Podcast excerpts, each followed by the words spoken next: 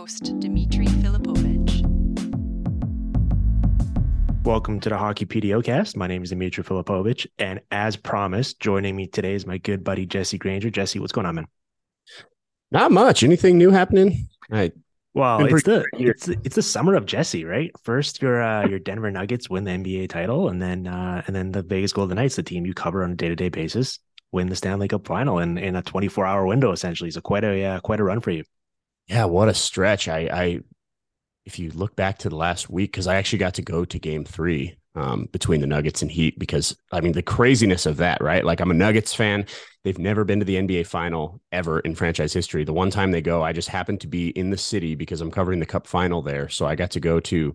In a matter of four days, I went to four championship games, whether it was Cup finals or NBA finals, and then and then like you said, my team wins it one night, and then the team I cover wins it the very next night. It's been a pretty crazy weekend. Yeah, that's uh that's what it's all about. Very exciting. Um, okay, here's the plan for today. So we're gonna put a bow on the 2023 postseason. We're gonna commemorate Vegas's thoroughly dominant run, really from start to finish, en route to winning the Stanley Cup. I uh, I've noted these stats a few times, but just for the sake of posterity, so we have it here as a time capsule. They outscored their four opponents 66 to 33 at five on five. They led for 49% of their game time in this postseason, trailed for just 20%.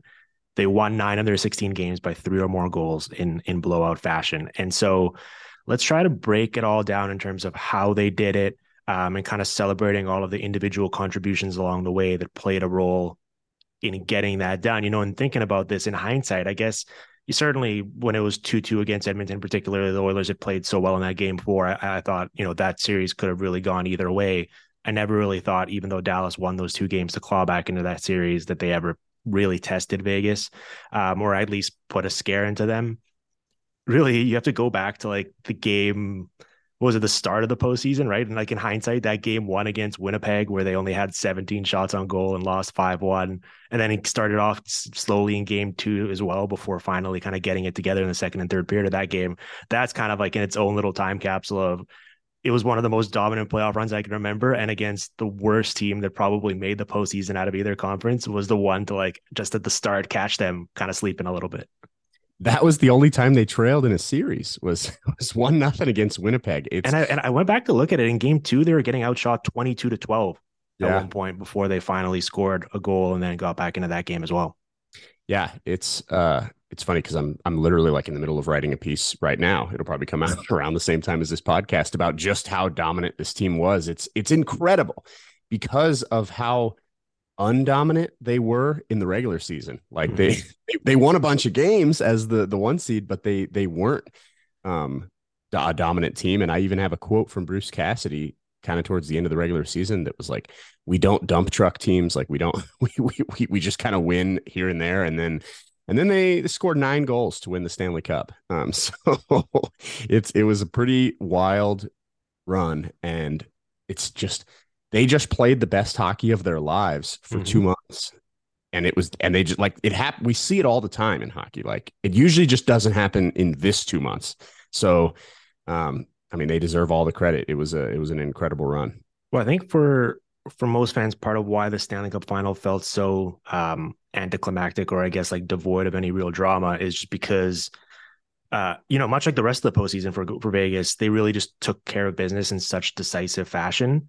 And you know, the Game Five clincher on Tuesday night in particular is sort of like a, a perfectly fitting final note to hit in that regard because it's one one, but then as you get into that second period, they just emphatically close the door on the Panthers and really just like punch an exclamation point on that series. Uh, to the point where you know it was, it was a one-sided beatdown. I think in the final four games, the score sometimes didn't reflect it because Bobrovsky in game three and four had played so well. But I had the scoring chances, as I've noted previously. Game one, 18 to 16 for Vegas. Game two, 22 to 16 for Vegas. Game three, 17 to nine. Game four, 18 to six game five, 21 to eight. And you could sort of see that once we got into that game two, and that was a blowout itself, the series really shifted. Vegas started to assert itself. And I guess I want to start this conversation with you kind of how they did it, right? Because you and I, the first show we did together this season was all the way back at the start of November. It was about like 10 games into the season. And we had a whole section. I went back and listened to it in preparation for this about Bruce Cassidy's system that he was installing, how he had come in and he wanted to fundamentally change the way they play, particularly in the defensive zone. But I think you could see it in the offensive zone as well. That mentality of we used to be a dominant shot quantity team, right? You'd look up at the scoreboard, Vegas would be out shooting teams 35 to 21, but they only had two goals and they were losing somehow. And it's like, all right, we want to get away from that. We want to actually control the important areas in both zones and we want to become more of a shot quality team. And and that's easier said than done, certainly. But you could see as this postseason went along that impact and kind of how they had changed the way they played. And so I wanted to get into that with you a little bit here in terms of how Bruce Cassidy goes about it. I'm not sure if you've had conversations with him on it, but you know, it, it, helps that he's a year one coach in terms of coming in and having like a fresh message, right? And it's sort of a clean slate with a lot of the players, but also it is a very veteran group as well, right? And so getting these guys to change their tendencies in both zones and kind of what they're trying to do, I imagine was a was a pretty big undertaking, right? It's not like you're kind of taking over this like young team that's still learning how to play in the NHL. These are a lot of players who have had individual success previously at different stops, and now you're forcing them to play an entirely different way than they played last year. Yeah, I think I think in the defensive zone it was a lot easier. Um, it was because of just the players' tendencies, and it was just an easier sell. It was working. They have a really good blue line. I mean, the Golden Knights. That's the strength of this team is its blue line and how deep it is. Um, Alex Pietrangelo and Alec Martinez are a phenomenal top pair with tons of experience. They've been in a million situations. They just won their third and second Stanley Cups. Um, the second pair with Shea Theodore and Brayden McNabb, that can be a top pair for half the teams in the league. Mm-hmm. I mean, mm-hmm. they're they're really really good. And Theodore wasn't great throughout the playoffs, but he did get better as the as it went on in the Cup final. He was very good. And then Nick Hague and Zach Whitecloud on the bottom pair is that's a second pair for a lot of hockey teams, and a, and a second pair that they're pumped with. Um, that they they and at times for the Golden Knights when Theodore was struggling, they were essentially Vegas's second pair. They like they played a lot of even strength minutes because of all the the the the special teams time that Pietrangelo and Martinez and Theodore play. Mm-hmm. So roster wise, personnel wise, their blue line is phenomenal.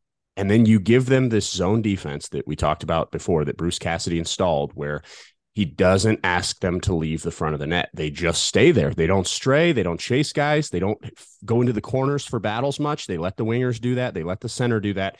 They protect the front of the net. And I think the mentality of it's, like these guys could always protect the front of the net physically, right? Like they didn't change physically, they didn't get stronger. What happened is when you don't ever move and you just stay there and you're just it's drilled into you all season long for 82 games. This is your area. No one goes here. That change in mentality suddenly created a defense that no one could get to the middle against. And the first two game the first two series winnipeg and edmonton they don't have big strong forward presence that get to the front of the net. Um, they try to beat you with more speed and skill so that didn't really challenge it as much. Then you get to dallas who does this as good as anyone and joe pavelski and jason robertson gets to the front. They've got so many big strong forwards that like jamie benn that get to the front and vegas didn't allow them to do it at all. Joe pavelski was invisible in that series. I can't remember a single deflection by joe pavelski which is like when does that happen? He goes six games without a deflection. And then you get to Florida, who I was like, you know what? This is like the next step up. You're playing a video game. This is the mm-hmm. next level. Can you keep Matthew Tkachuk and these guys that have just been owning the front of the net? Can you keep them out? And they did exactly that. They were so strong in front of their net. They didn't allow any pucks or players to get into that area very often. So I think that's a huge key defensively. And then when you look at the other end, to me, that's where the the the Bruce Cassidy's task of controlling the front of the net in the offensive zone, that was a much bigger ask, a much more challenging um, change for him to make in this team. Because, like you said, the Golden Knights under Pete DeBoer, they would own all the shots, but every game we'd ask Pete what went wrong when you lost, and he says we didn't control the front of the net, we didn't get bodies there, we we didn't get second chances, we didn't get deflections, we didn't get screens, we made it too easy on their goalie. So the roster didn't change much, but what I think really helped for for Bruce Cassidy was he decided about midway through the season. I think he probably had this in his mind in training camp, but it really implemented about halfway through the season where he said every line is going to have somebody who just crashes the net. And you look at the Golden Knights lines and they're definitely created in a in a unique way. He didn't load up his top line and then put his next three best players on the second line and then the third line. I mean, basically he created three lines that are equal offensive lines. I mean, the first line with Eichel and Marchessault, they did all the scoring in the playoffs, and Ivan Barbashev was very good. But Barbashev is not a player that typically plays on a first line, but Bruce Cassidy put him there as the look, Eichel and Marchessault you can play on the perimeter, you can make plays, you can you can do your your skilled offensive stuff. Barbashev, when we get in the offensive zone, you are a wrecking ball to the front of the net, and it worked. Second line built similarly. Chandler Stephenson and Mark Stone, phenomenal players, but they don't, they're not real net front guys. Stone does it on the power play, but he's mm-hmm. not a big, big net front guy. He he put Brett Howden on that line and said, Look, Brett, I know you were a skilled guy in junior. It hasn't worked out in the NHL. You're not scoring the type of goals that maybe you thought you would when you were drafted in the first round. We want you to change your game and crash the front of the net. And then when Brett Howden does it, in the regular season and suddenly he's scoring all these goals because Mark Stone is brilliant and just puts the puck on your stick. It's like, how do you not score the goal? It's it's a lot easier to go to those areas and take that punishment because going to that area sucks, right? There's a reason mm-hmm. nobody does it. It yes. sucks to go there. Yeah. But when you're getting rewarded with goals and you're playing on top six minutes with Mark Stone and Chandler Stephenson, suddenly it's like, this is awesome. I'll do whatever. I'll take as many cross checks as I need to. So now you've got Brad Howden doing it. On the third line, or I mean, you can call them whatever order you want, but the third right. line we're going to talk about, William Karlsson and Riley Smith have played together forever. They're more perimeter, speed, skilled players. He put Michael Amadio on that line, and he's again kind of like Brett Howden. He didn't do this his whole career. And honestly, Phil Kessel, he got to do this at, at certain points during the regular season. He convinced these guys that you you aren't skilled enough to play on this line and try to score skilled goals. But we're going to put you on this line. You're going to crash the front of the net and it's going to create havoc and it's going to create goals. And it did. Amadio did it. Howden did it. Kessel did it at times. Barbashev did it. And they, and then the fourth line is three guys that they all crash front of the net. Walk, Carrier, and you don't have to tell them Kolesar. That's what they do. But I just, I was super impressed with the way Cassidy built this lineup with one guy on each line who's all their job is, is to that center lane drive and transition to open up space for the other guys. And then once we're set up in the offensive zone, you're living in front of that net and taking as much punishment as it takes to to to get the goals. And they did. And I think that was the most interesting part of their success in watching them play this postseason was that concerted effort, whether it was tactical or whether it was um, getting the players to buy into certain roles that that they installed here along the way, right? Because when you watch them play, it was clear that there was something intentional about what they were trying to accomplish. And then obviously that like teams can go into these games hoping to do something and then you run into a roadblock or an opposition and maybe you don't have a way to go about it and then you wind up reverting back to old tendencies. Their execution was obviously through the roof throughout this postseason at both ends of the ice. But there was something so satisfying to me about seeing that play out because often we don't necessarily talk about hockey in that kind of like X's and O's scheme perspective the way we might about football or about basketball, right? We break those plays down on more sort of minute, um, like plays in certain zones. Whereas in hockey, we're like, all right, well, you know, you have to kind of embrace the chaos of the sport. It's so free flowing, it's so fast. There's so much craziness happening. You can't really like meticulously control it in that way. And then you have this team that clearly by design goes, all right, we were playing one way previously. We need to change that. And then actually pulls it off and does it en route to winning a Stanley Cup. And to me, that like from a storytelling perspective and also like seeing it tactically like that that that is a cool thing that happened yeah and and you know what? Florida on the other side they didn't get it done in the final but they were very similar. Like paul mm-hmm. maurice told lots of stories about how this team like yeah they won the president's trophy but they weren't playing the kind of hockey that wins in the playoffs. They needed to be more direct. They needed to be stronger in front of their nets and and they ran into a team that was that was just stronger than them in front of the nets. But I, I think the panthers are a similar story and if they had come out on top if if if things had gone their way in the final i think it'd be it'd be similar of a, of a team that was very skilled and and very talented but maybe wasn't wasn't going to the areas and like you look at uh, Dom Luszczyszyn wrote a great piece on the PDO of how Vegas was like super lucky. That's why. I mean, like, yes, they got some fortunate bounces, but in hockey, you make your own luck. And mm-hmm. if you are in front of the net and you're controlling that area, your your PDO is going to be high because the other team isn't going to score a lot of goals because they're not getting to the good areas. All their shots are coming from the outside, so your save percentage is high. And then if you have a bunch of guys in front of the net, you're going to score rebounds, you're going to score tips, you're going to score off, off of screens. So your shooting percentage is going to be high. So yes, I think you could argue they had some fortunate something. I mean, every team that wins a championship has fortune, but Vegas, because they were so strong in, in front of each net, um, that's a huge, huge factor as to why the, the PDO was so high and the save percentage was so high, and so was the shooting percentage. Well, and another element of that is they were playing from ahead in advantageous positions so often. Yeah. And I think that allows you to be more selective offensively, for example, as well, right? If you're like up and you're not, you're not just necessarily trying to like throw everything at the net and, and trying to frantically tie a game up or get back into it, you're allowed to sort of be more methodical offensively in terms of passing up shots you might have taken previously in a more hurried state for like grade A looks. And we saw that time and time again where they would like get into the zone and then they would sort of work it around and wait for someone to come up, pop up in a slot. And all of a sudden they would get a grade A look. And that's just not a way they were necessarily playing previously. And part of that is the luxury of when you're dominating the way they have on the scoreboard, you get into those spots far more often. And I think that's an important part of it as well. So, yeah, I mean, you you mentioned if Florida had had more success, we'd be talking about them that way. They did obviously did not have that success in this in this series, and I don't think that is accidental either. Because much like the Stars in the previous round before them, to me, they like I I, I cited all those scoring chance numbers. They demonstrated no real ability to pierce through that Vegas defensive structure. And that was yeah. something that they had done so well in previous rounds against, you know, the Leafs, the Bruins, the, the Hurricanes through through the Eastern Conference.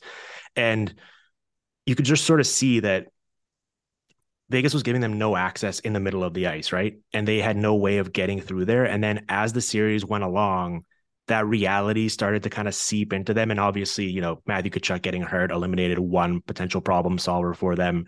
But as the series went along, they started to they like the the Vegas defense almost turned Florida's offense into like the Carolina Hurricanes offense because they gave them nothing where they wanted it and they kept pushing them to the outside. And so Florida just eventually kind of gave up and was like, all right, well, I guess we'll just take these point shots and we'll bomb away from the point with our defensemen because we have no other recourse. We're not going to get anything else. And once that happened, Vegas had already won. Like the, the, the mental warfare, but also in terms of tactically what they were forcing to do, because that's not Florida did not play that way previously in the postseason, right? You watch that series against the Hurricanes. The Hurricanes are dominating the shot quantity and they're getting all of these point shots. But then Florida just goes back the other end, gets a great A look, and scores on it. And that just they, they almost like Vegas almost flipped that on their head in this series. And and and you could tell they were they were rock. They just had no way to kind of deal with that. And that's a full credit to Vegas for forcing them into that position. Yeah, they they and and that's why Adin Hill's stats are so spectacular. And um, I was just on another podcast, and they had a mailbag question that the, a listener that wanted to take revoke my goalie card from the goalie union because I didn't have Adin Hill on my top three for my Conn Smythe ballot. And listen, I love Adin Hill. I think if and I said it, if there were four spots on my ballot, he would have been the fourth. I just didn't think he was the most valuable player on the team because the defense was so phenomenal that his stats were inflated because he got a lot of shots from the outside. Um, and not only were they from the outside, but he saw them clean because mm-hmm. the defense was so good that they weren't just forcing the shots out there; they were forcing them out from, to come from outside without a screen, without a deflection, without someone sitting in front waiting for a juicy rebound. So um, Adin Hill was phenomenal. He played as well as you could possibly ask, especially a guy of his caliber, of his of his reputation, of his career standing, whatever you want to say. He did his job as well as you could ask. I just don't think his job was as difficult as Jack Eichel's or Jonathan Marchessault. So that was um, my thoughts on it, and, and and it's for all the reasons you just went over. Yeah, I had um so by round, this is the percentage of shots Florida's defensemen took uh, on their team totals. Round one, against Boston, 38.6. Round two against Toronto, 38.2. Round three in the East Final against Carolina, 33.4. They were just relying on their forwards so much more to get get shots in tight.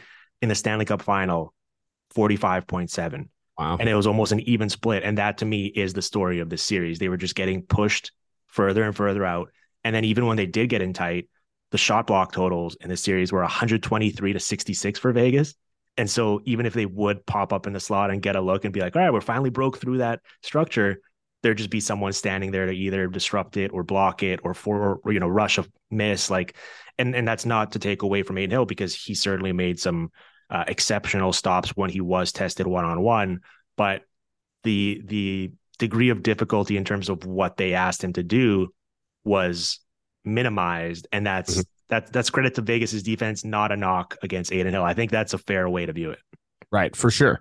Um, yeah, I mean, this team blocked the most shots all year long. Alec Martinez is an absolute monster when it comes to blocking shots, and Zach Whitecloud is just following in his footsteps. Like he's he's learning from him. He's going to basically be the next Alec Martinez, I think.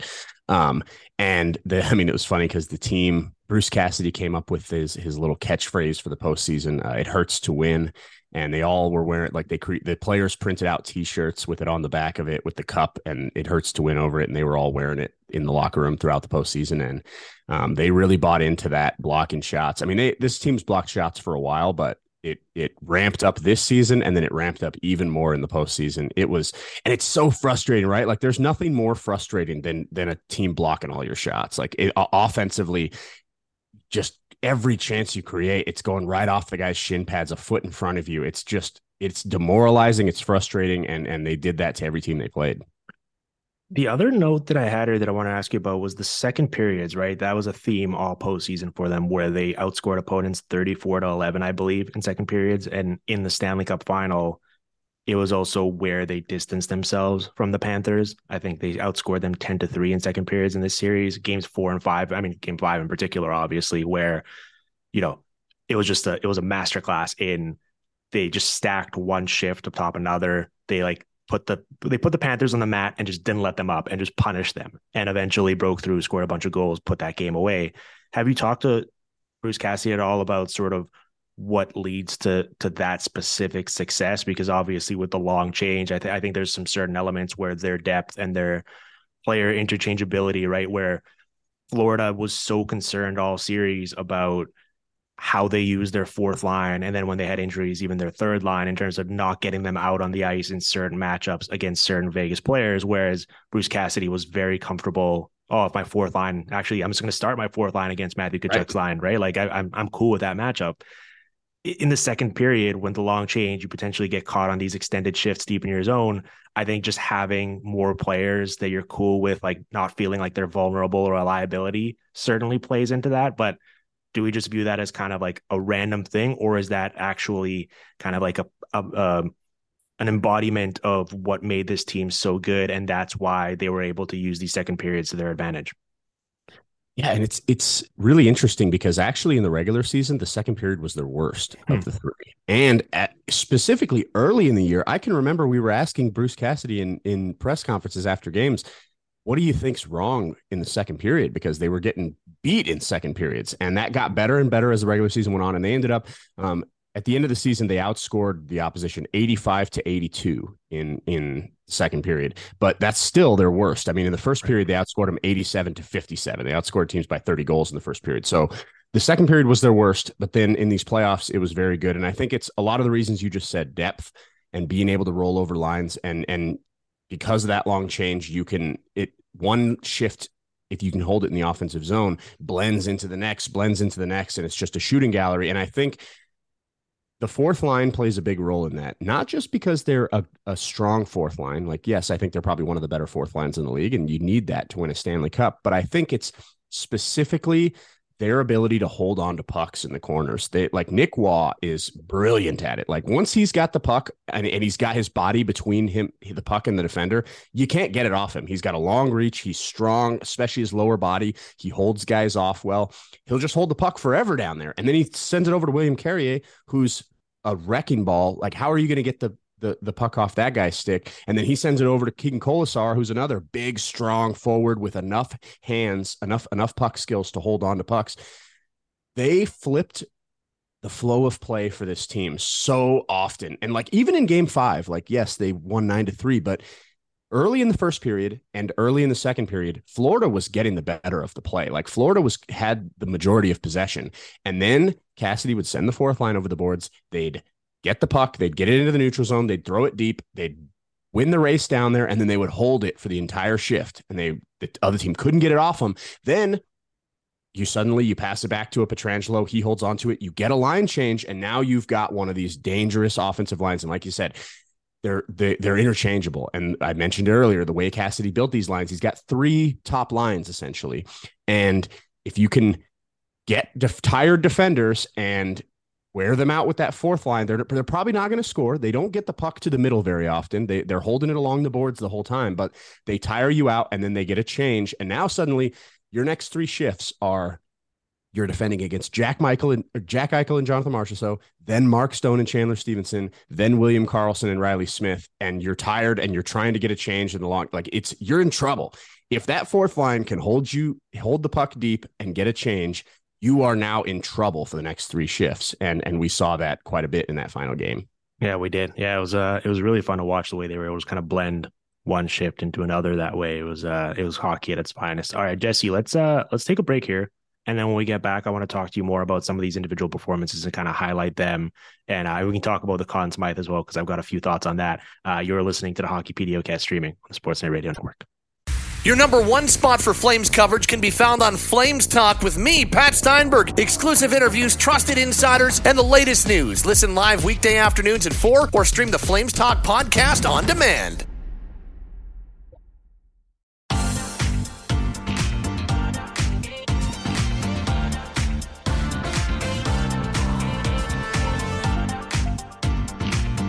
All right, we're back here with Jesse Granger talking about the Vegas Golden Knights and how they won the Stanley Cup final. Jesse, let's talk about um well okay, let's let's talk about the the Conn Smythe because Jonathan Marchessault won, right? And I think from like a storytelling perspective, it was certainly a delicious plot, plot twist, right? It comes in the Stanley Cup final against this team that sort of carelessly just discarded him seven years ago in the expansion draft.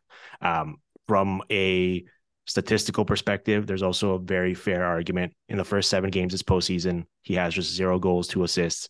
Then in the final 15, he has 13 goals, 10 assists. With him on the ice at 5 on 5, they're up 24 to 7. Um, you know, he he had the most scoring chances on any of anyone on the team. He was very opportunistic in converting them, uh, scored some huge goals along the way. I get all that.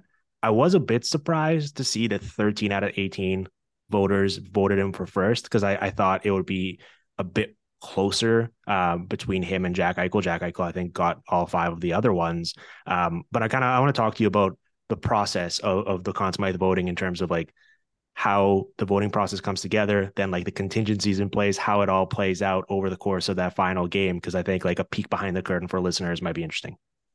Yeah, it, it's it's kind of cool. Um, so it's the way it works is for every potential clinching game. Um, so we only had one in this series, obviously, because Vegas closed it out at its first chance. But for every every game that could possibly be the last one, um, with 10 minutes left in the third period, we all have to submit our votes. So there's 18 of us, um, a couple from Vegas, a couple from Florida, and then the rest are national writers.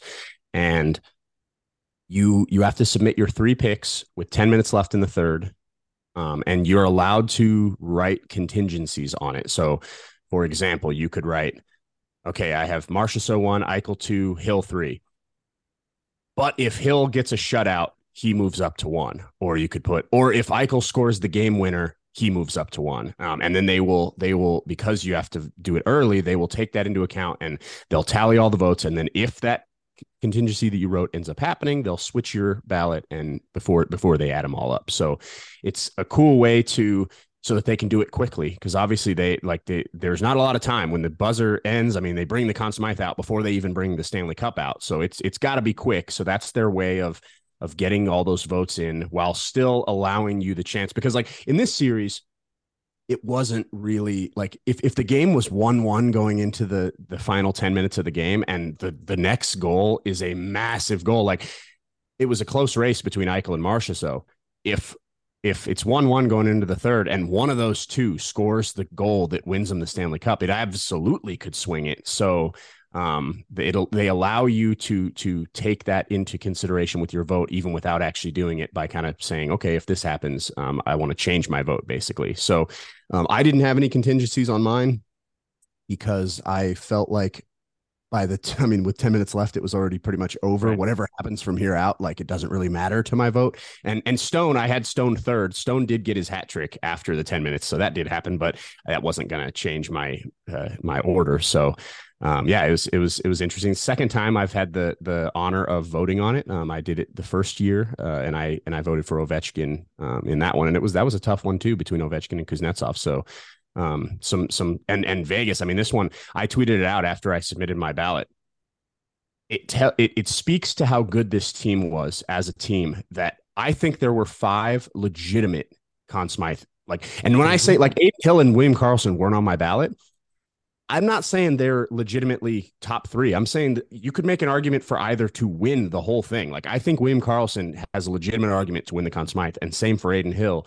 They had five guys that could have won it, and and I was only allowed to pick three, and it was a, a really tough decision that I, like. I'm agonizing over it uh, in the third period before that that 10 minute mark. I'd be so curious to see what like the most sort of niche convoluted contingency would be. Like, all right, if this one very specific event happens, I'm totally changing my vote. That'd be really uh that'd be a fun story to to uncover. Um, you know, I'm with you. Like, I think, and that's the that's that's the thing because for me, I wouldn't have personally had Marchessault uh, number one on my list, and it's not because he did anything wrong. He was absolutely phenomenal this postseason, and he was so clutch for them. I just had, uh, and we'll talk more about what who my pick would have been, but you know, you really could make that case for four or five guys, and that kind of certainly complicates it. It also tells you about the depth of this team and sort of why they were able to be so successful. The breakdown of five on five scoring by unit for them this postseason line one, 18 goals, line two, 16 goals, line three, 16 goals. So in that case, it doesn't matter who you have at line two or three. Uh, they had the same amount. Line four, eight, and then their defense had eight. And so, and then you go like leading scorers, all situations 26, 25, 24 were the three leading scorers. Like it is about as evenly packed as you're going to get. So I had no issue with Marchessault winning. I did have an issue with no one giving Wild Bill Karlsson a single top three vote because he would have been my pick for this award. And I get that it wasn't necessarily the flashiest choice, and his usage came down a bit in this Stanley Cup final. Uh, they weren't necessarily hard matching him against Florida's top players the way they had been previously. I just thought that the the totality of his work and especially early in the postseason, what he did for this team in allowing Marchessault and Eichel to cook offensively was so important because without him and without him winning those minutes, particularly, I think this could look a bit different, right? All of a sudden, oh, McDavid's roasting us. Oh, Roope Hintz is, is roasting us. Now these guys either have to play tougher minutes or what they're doing doesn't matter as much because we're still losing. And so in this case, I just thought what Karlsson did certainly warranted top three, but I get it, right? Like there's so many deserving candidates that I don't think anyone viewed it as disrespect against his own candidacy. I just would have like I, I valued, I guess, what he did more than maybe others did. Yeah, I totally agree with you that he was phenomenal. And I did not feel good not having Karlsson in my top three. Like I like because I was honestly going into the final, I was the one saying I think he's the favorite to win it. And and I think what what hurt Karlsson's Conn Smythe candidacy is just that his shining moments came too early. Um, they came against McDavid in the second round. They a, a, little to a lesser extent, but against Roope in, in the conference final, and then in the Cup final, he didn't have the moments that Marchessault and Eichel had, and and obviously Stone in Game Set or Game Five. So it, I think he was phenomenal. I think recency bias hurts him. I think, and and and and I don't want to call it recency bias because that implies that it's not like that you shouldn't have it. I do think that as the playoffs go, the like at least for me for my Conn Smythe vote as it goes on i place more importance on on i i have a weighted scale where the i weight the cup final more than i do the first round or the second round the third round. And even the clinching game like i think jack eichel had three assists in the clinching game but they weren't like spectacular assists. They were just he just was the last guy to touch it assists. If he had if those three assists were like the one the the the one he fed Marchessault for the one timer in front. If he had three of those, I probably would have voted Jack Eichel for um Conn Smythe. That was to me it was between those two and I ended up going Marchessault because Jack Eichel was phenomenal all over the ice, but he didn't score for 12 games yep. to end play. Like he didn't score in the last 12 games and Marchessault did. He scored all the goals. Um, and the timeliness of Marchessault's goals. To me, every time the Golden Knights needed a goal, and like you look back to this, and they, they didn't have a lot of drama in this in these playoffs, and they didn't have a lot of adversity that they faced. And I think a big reason for it was Jonathan Marchessault. Every time there could have been adversity, oh my God, they're they're they're down a goal going into the last couple minutes. He scores.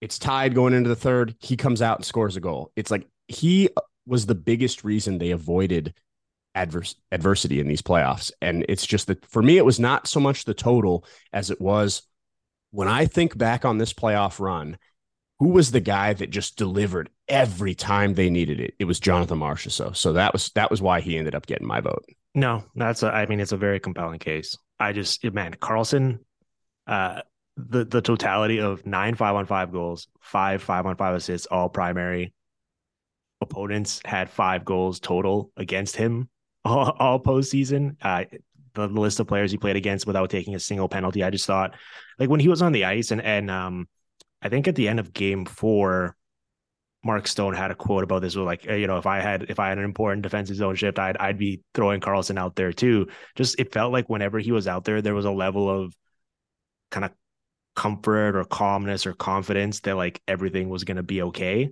And sometimes in these games, you can get very sc- scattered, you know, and, and, and chaos ensues, and then one thing leads to another, and you don't know what just happened. The puck's in the back of your net. And it really felt like that never would happen when William Karlsson was out there because he was in such complete control of the play. And so I just, I, I thought it was phenomenal. I wanted to mention it because he didn't get any top three votes, but um, number one in our hearts, uh, William Karlsson. Um, Mark Stone, I thought he was the best player in the Stanley Cup final. Uh, five goals, four assists in the five games. He led all players with 22 scoring chances that he either had or set up himself. And the game five, you mentioned the hat trick and the clincher was the cherry on top, right? It, it really kind of felt like it doubled as uh, like a career achievement or like a night of celebrating yep. Mark Stone right along the way because he was just so dominant and he did it in such Mark Stone fashion too. Uh, even one of the three goals he didn't score, like he he strips Aaron Ekblad clean at the blue line and then goes in for a break uh, on the actual hat trick goal, which is an empty netter from his own zone.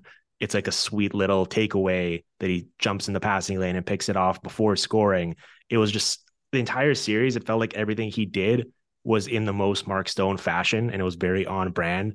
And so I, I guess it was really cool. I, like I was personally very happy uh, as a big fan of his game to see him get that moment, especially what he's been through, not only with the injuries, but also how his past couple postseason runs had ended in very like unspectacular fashion. I just thought that this was this was the culmination of like years of excellence, and it was really cool to see him get that shine. Yeah, I couldn't agree more. You you put it very well. This guy's been doing this his entire career. Like I I, I said it in game one. Um, when he knocked that puck out of the air and it was like almost a high stick, and then he just roofs it over Bobrovsky. And it's like this guy who who is so dedicated to the sport and loves this sport so much and works as hard as anyone that's ever played it.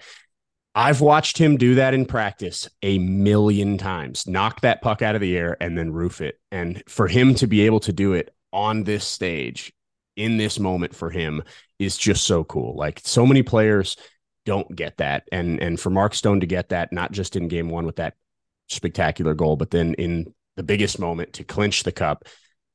He was just phenomenal for this team. I mean, that shorthanded goal to start things off was so big because Florida, it was all Florida early on. Like the, the, and I talked to players on the ice after the game and they were like, yeah, we were tight. Like we, we, William Carrier was like, we were trying to play it cool for the last two days, acting like it's not that big a deal and we're not that worried. He's like, dude, I couldn't sleep. It was like we were tight going into that game and they were tight and Florida was all over them early. And it it looked like wow, Florida's backs are against the wall. This they're going to push this to at least a sixth game. They like they're playing really well early on, and then Adin Hill makes that huge save on the power on, on Florida's power play with the kick save. Uh, with the guy tried to go around him, I forgot who it was, and then immediately after Stone gets that two on one break, and just the patience like this, like Bruce Cassidy said it um, earlier in the playoffs, saying like he just processes things so much faster than most guys where it just feels like it's in slow motion. And that play even watching it felt like it was in slow motion. And he even came to a full stop but just the way he waited things out like he like most guys panic in that situation. Like even skilled players like you're on a two on one you feel like you've got to do something. Whereas stone he he saw that the defender was taking the pass away and he was kind of waiting like okay are you going to close on me? No you're going to take the pass you're going to take the pass okay. I'm just going to wait for Sergey Bobrovsky to to back into his own net and then roof it. And and he made it look so easy. And that play almost looks like, wow, they made that too easy for Mark Stone. But most players don't have the patience to wait that out and make that play. They they panic and they just fire it quickly. So um, in so many ways, showing everything he can do on the ice uh, in the biggest moment for him was really really cool. And then and then we got I mean, this dude is the the the the goat for goal celebrations, and his hat trick goal celebration, where the entire bench is sitting there waiting to like group hug. It was that was a phenomenal way to end the night for Mark Stone. It was really cool. Yeah, his his effort, and I think like the best way to put it is competitive spirit was really on display in in every shift in, in this series. And you know, what something I, I've really gained an appreciation for is it's probably one of the more subtle parts of his game, but off of every draw, how he is, you know, while the two guys taking the draw tie themselves up and the puck's kind of sitting there, his ability, despite not having a quick first step, to like anticipate it and then jump in and scoop it up and and secure possession for his team time and time again is one of the coolest little kind of like subtleties to his game.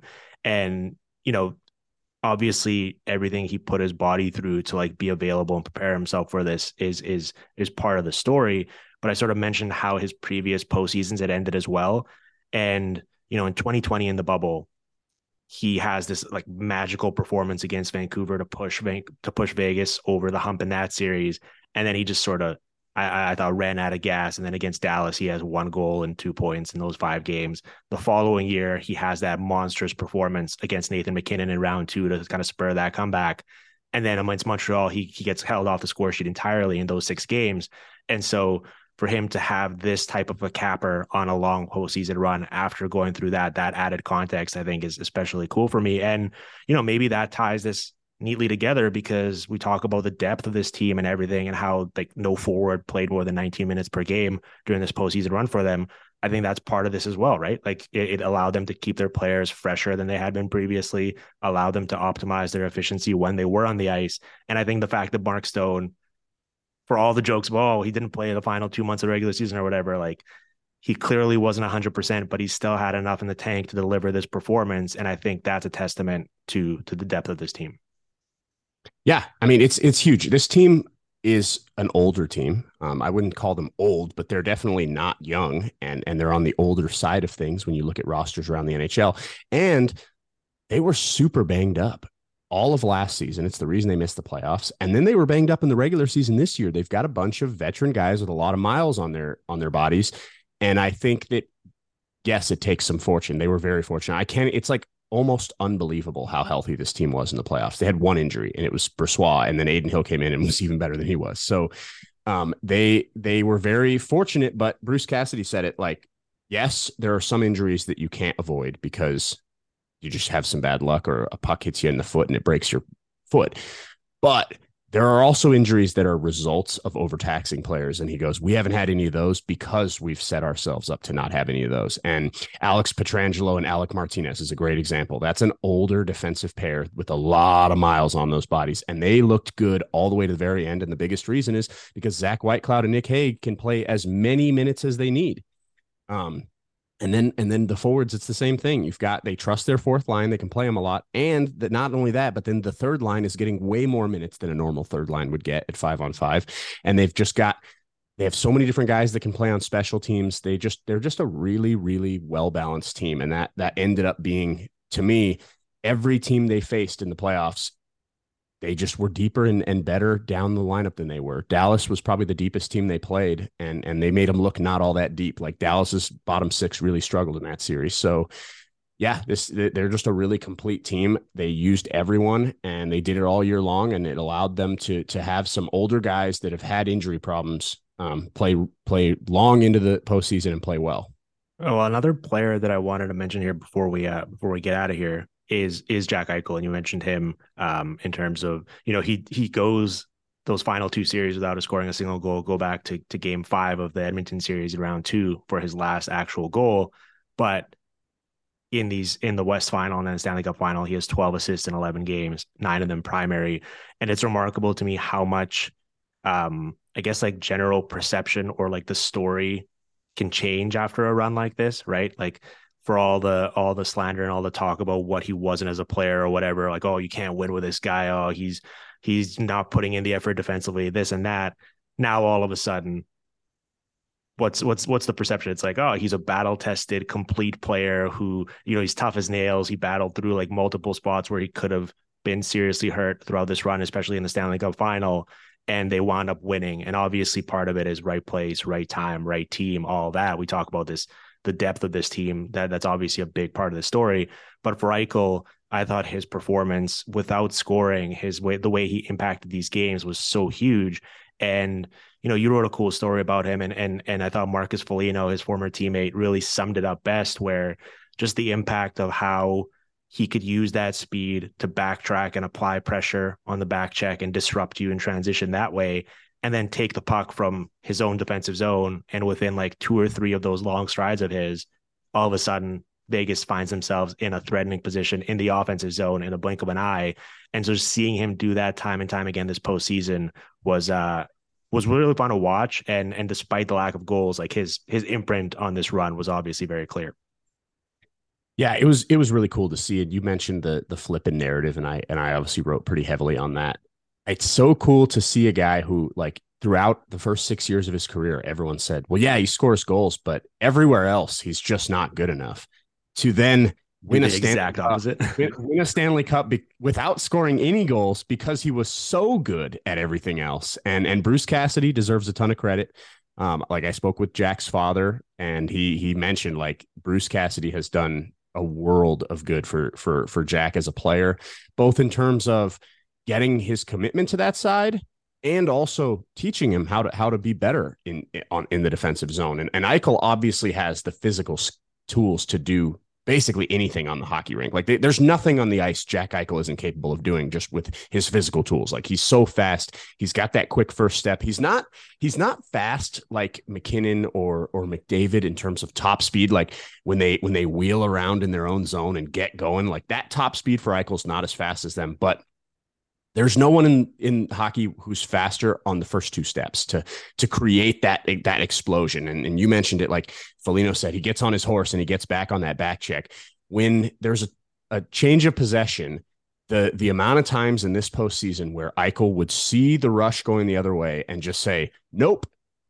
Take two super powerful strides. Suddenly he's right there next to the guy. And then once he's there, he uses his size and strength and sticks. He's, I mean, he's just so strong on his stick. He he bumps his hip into them, walls them off, lifts their stick, takes it, and goes the other way. It makes it look really easy. Like he makes taking the puck off of guys look so easy, like almost like it's not even impressive because, like, well, that didn't look all that difficult, but like no one else can do that. Like he he was taking the puck off of guys so easily throughout the playoffs and in the cup final. He was so good defensively. I was I, I tweeted out during that game five, like, what a checking performance by Eichel. On the forecheck, he was just a hound on their defensemen, getting getting to guys, creating turnovers with pressure, and then on the back check, he was equally good. Um, he was just he was everything they needed him to be. They, I mean, they they went out and they they traded for him. They traded a lot, and and the pieces they traded have done really well in Buffalo. Like they gave up a haul for Jack mm-hmm. Eichel because Kelly McCrimmon and George McPhee decided we don't have the franchise center. We don't have the number one center to win a Stanley Cup. Like we've got the wingers,